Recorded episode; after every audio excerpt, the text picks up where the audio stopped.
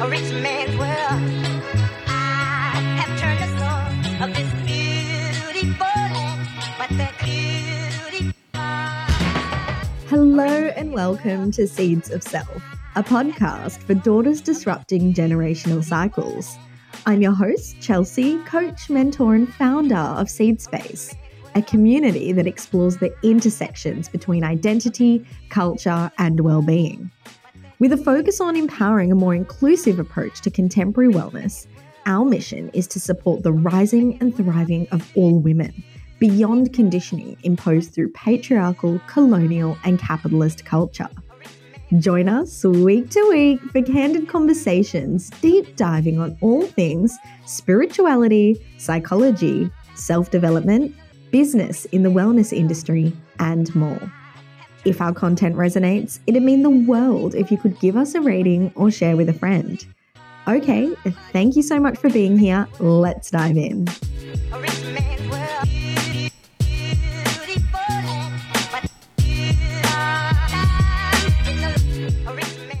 Hello, everyone, and welcome back to another episode of the Seeds of Self podcast. If you are new here, welcome. Thank you so much for tuning in. I'm Chelsea, your host, and we speak all about self development work through an intersectional lens.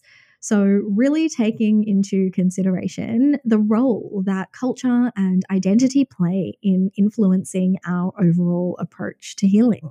If you have been tuning in for a while now and you are enjoying our content, I'd love, love, love if you could take a quick moment to please leave a rating or a little review. It really helps this podcast grow and to really reach people who may benefit. Okay, so with that being said, let's dive into today's episode.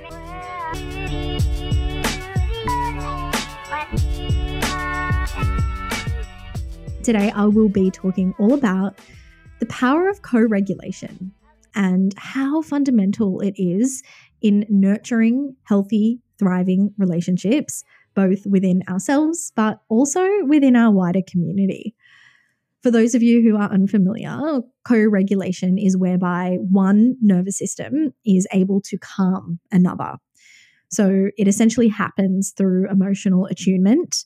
So, whereby one person's either physical body or tone, pitch of their voice, breath, or even gentle words can act as an anchor to soothe the other person and regulate them. As many of you in this community can likely resonate with, as a hyper independent eldest daughter from an immigrant family, I personally learned at a really young age to rely solely on myself to soothe my emotions. While I had a really supportive and, for the most part, quite secure upbringing, emotional regulation and the nuances that come with being a sensitive and deeply emotional being were not exactly ones that were catered to by my parents or my wider family, the adults in my life, right? They simply did not have the bandwidth or the emotional capacity themselves to really understand how to cultivate that awareness or practice it within our family home. So for me, this meant that big, stressful um, situations or kind of challenges, uh, complexities to my emotional world were really isolating, or I felt quite alone with having to navigate and unpack what was happening. And I've worked a lot in therapy on desensitizing a lot of these core memories, which is kind of why I can speak to them so candidly. But just to give a couple of examples in case they resonate with you or inspire you to perhaps reflect on any earlier childhood experiences that may be similar that evoked this same kind of response within you now in your adult life, whereby you end up playing that role of a self regulator and then regulating on behalf of others without kind of having it reciprocated. For me, I remember my first touch point or my first experience with loss and grief was when my I had a couple of actually older family members pass away when I was younger, uncles, but also my grandmother, who I was quite close with. I think I was maybe an early teen, I'm going to say, maybe like 12 or 13. No one ever sat me down to explain what grief was or even maybe check in, ask how I was doing. There was also a moment of time where one of my parents, my mum, got sick for a period of time. I think I was maybe 16 at this point. It was very stressful at home. She was in hospital. Um, we didn't really know what was happening. In Australia, when you're around 16, there's these exams at school. So I remember there was quite a bit going on. And yeah, nobody kind of was able to hold space for that stress for me or the stress that the little child, the little girl version of me was experiencing. And the culmination of these little examples and many, many more, which I'm not touching upon and I probably don't even explicitly remember, resulted in me learning or imprinting through my conditioning that the only way to feel safe, the only way to remain calm was to rely on myself in order to regulate right? So, in my adult life, anytime that I have been stressed, triggered, it was up to me, right? To come back to a place of calmness.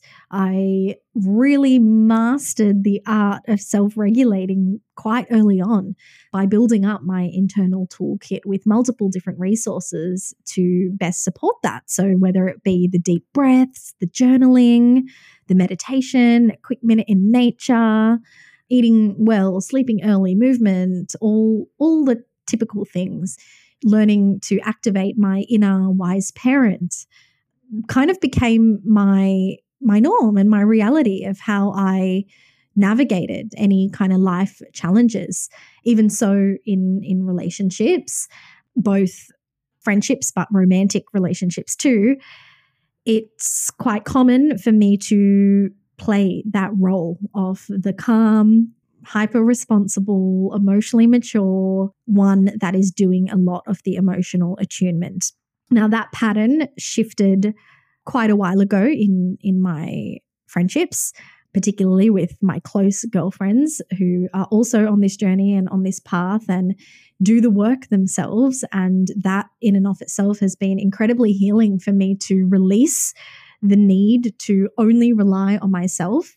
It's been really, really supportive having a bolstered community around me to teach myself how to lean on others and co regulate. But in the realm of romantic relationships, so in partnership dynamics, for example, that's still an area where I don't feel safe. And it's a topic that I talk a lot about with my therapist, and that's likely influenced by the fact that my relationship with my father was the one that is, or was, is, still is, we're working through it, um, the most complex in terms of me as a little girl seeing like my first, you know, male figure not be able to hold that space for me, I'm kind of created an internal distrust, right? And then add on the layers of growing up in this patriarchal world where men aren't actually equipped themselves to hold space for these kinds of emotional life experiences. So my core imprinting as a child was perpetuated as I continued into,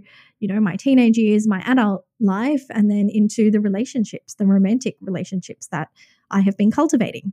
Now, all of that being said, to share a little bit of context, because I recently encountered a situation that mirrored to me how profound it is on an energetic level, on a nervous system level, when you are in the presence of another human that can hold that space for you and whereby you feel anchored to safety, to security, and to your emotional body in a way that is soothing and regulated.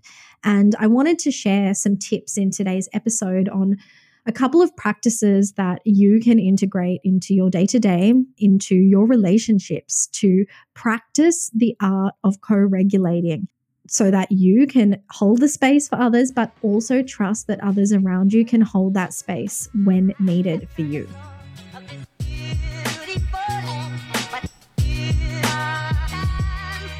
There's so, so much psychology out there that validates people who can emotionally regulate in relationships are generally more confident. They are able to repair a lot easier. So, apologize, take accountability uh, when there's a conflict. Obviously, this influences then the closeness, the depth, and the intimacy of relationships. It also brings about more empathy and also the ability to grow and evolve because when in dynamics that allow that safe co regulation, we're able to see our blind spots in a way that doesn't activate our ego, right? So the possibility for growth and expansion is a lot wider. When we regulate our emotions, what we actually are saying to our body and to ourselves is that we are safe and we are stable we can self soothe, we can show empathy. And when we don't and we act out in ways that are maybe out of alignment, out of integrity, there's always the space to own it and repair. When we don't actually know how to regulate our emotions, relationships can often be chaotic, dramatic, and confusing in a lot of ways. And perhaps you can think back to some of your earlier relationships when you were younger maybe you were you know still in school teenage years early university days whatever it might be. But oftentimes the patterns kind of go that when we're still finding our feet I and who we are there's a lot of open ended questions and a lot of our family patterns and traumas kind of playing out. And that results in having a couple or maybe one or two more messy relationships because of that. I know for myself anyway, when I think back to my first relationship ever, although it was really safe and loving and kind and genuine in many, many ways. I absolutely was living out my my childhood trauma in that dynamic, you know, behaving in ways that I'm absolutely not proud of now, but a lot of that boiled down to not actually understanding how to regulate my own emotions, right? So, investing the time and the energy into practicing emotional regulation literally allows the possibility to change every single relationship that we have in our life. So, all of that being said, I want to share a couple of practical tips or practices that you can implement to invite more regulation into the relationships within yourself and within your community. So, step one, listening out out of genuine curiosity. This actually takes a lot of self development work in and of itself, but when faced in with a challenging situation or feeling maybe a little bit triggered it's super easy to slip into that habit of getting defensive right? But when we listen from a place of genuine curiosity when we ask questions to understand the inner landscape of the person that we are interacting with, when we really listen to what they're saying without interrupting or deflecting away from the subject, the safer that the people around us are able to feel and therefore more connected.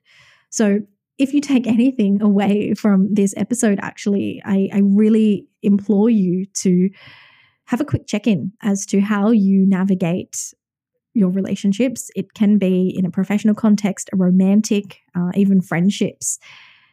Do you practice listening out of genuine curiosity, right? Where you don't interrupt, where you are present, where you remember details.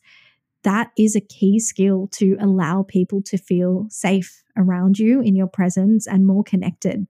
On the other side of that, it's also incredibly powerful to practice vulnerability.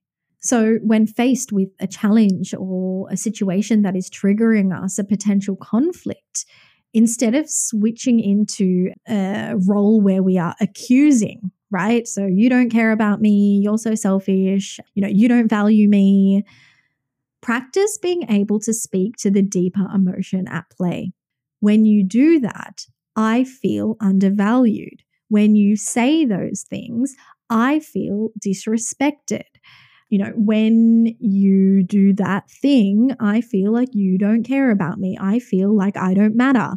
That scares me that makes me feel really insecure. That doesn't make me feel self assured, right? What is the thing that is being triggered underneath the thing that is present in the moment, right? Because oftentimes our initial triggers are indicative of something beneath. So practice being vulnerable within yourself. And this really, really comes with time and with practice and with a lot of self work.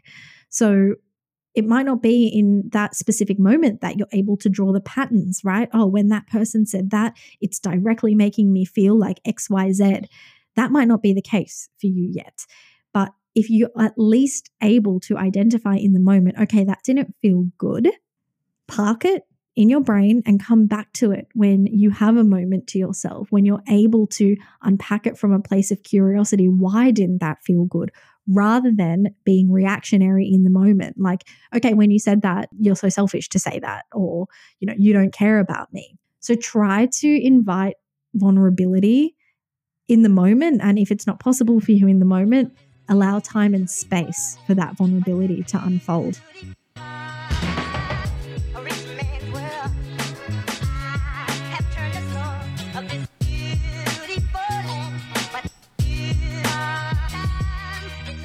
Something else that I really like to do, perhaps it's not for everyone, but it is very effective.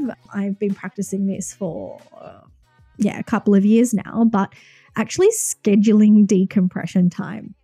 So I live a very busy life. I work in a corporate space where there's a lot going on. I have a thriving social life. I live in a busy metropolitan city. There's always something going on, right? Scheduling decompression time to allow my nervous system to come to a place of regulation, irrespective of what is going on around me, going on in my community, allows me to unburden that stress, right? It's so, so important to take that still, quiet time to ourselves, even if it's just 10 minutes a day, even if it's when you wake up in the morning, that quick meditation or that quick moment of journaling or reading three pages of your book, whatever it might be. Releasing our emotional energy allows us to have a greater sense of resilience so that we can cope without being too hyper stressed in the moments and when we are faced with conflict being able to decompress might take many different forms and variations for you. Maybe it's, you know, grounding in nature. Maybe it's taking a bath. Maybe it's doing some breath work. Find what works for you and make it a practice to actually schedule this into the day. I know many of us, and definitely an older version of myself, particularly as an extrovert, would book out my schedule back to back because I genuinely also feel recharged in the presence of others. But being able to allow time just for me has been profound in terms of how I'm able to then show up in different situations uh, when faced with stress. Another important practice is coming out of the mind a little bit. And I have a very strong feeling that some of you listening to this may also be struggling with this point, as I am. And this is still one that I'm very much working through. But I know a lot of the community here listening does resonate with being that hyper responsible eldest daughter, being able to come out of our analytical thinking, controlling brain and feeling into our body and breath is so important when navigating difficult conversations or life challenges. Being able to practice slow and steady breathing instead of having our body in this hyper reactive state, it allows us to handle discomfort from a really calm standpoint. And that's not to say that you never become triggered. But I notice for myself when I'm in situations that are stressful, slowing down through my breath, even if it's just taking three deep, slow breaths in the moment, means that I'm less likely to say something that I don't mean, speak out of integrity, do something that I'm not proud of, and really just navigate whatever situation is at hand from a more regulated space.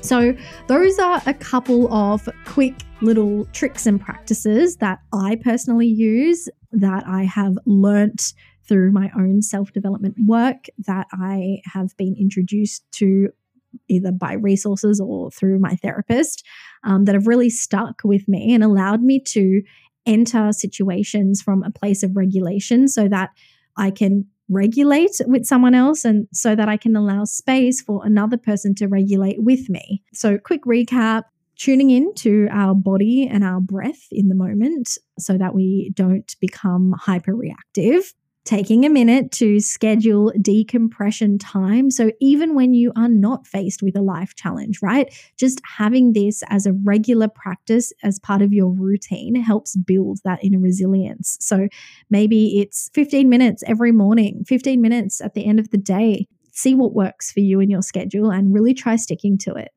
Practice being vulnerable right? So instead of jumping into defensive, accusing mode, can you speak to the feeling and the deeper emotion that is being activated in a particular instance? Can you say, when you do this, I feel very sad?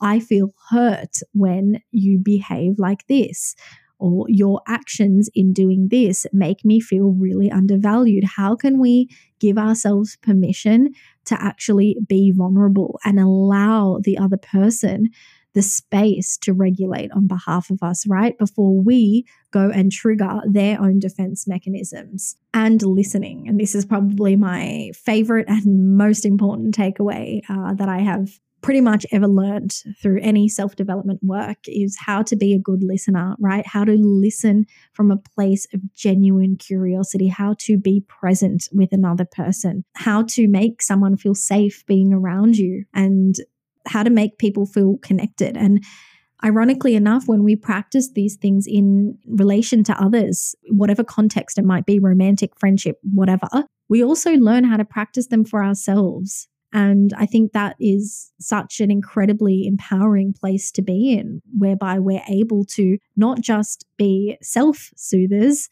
but soothers to those in our community. So we can regulate and co regulate because, yes, we are social beings.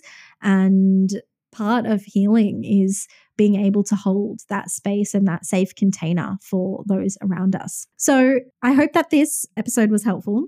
I hope that you learned something along the way. I'm curious to know what your relationship is like with co regulating versus regulating. Let me know. Reach out on Seed Spaces Instagram. I always love hearing from you. And until next week, I wish you a lovely evening, a lovely day, wherever you're tuning in from. Bye bye. Oh,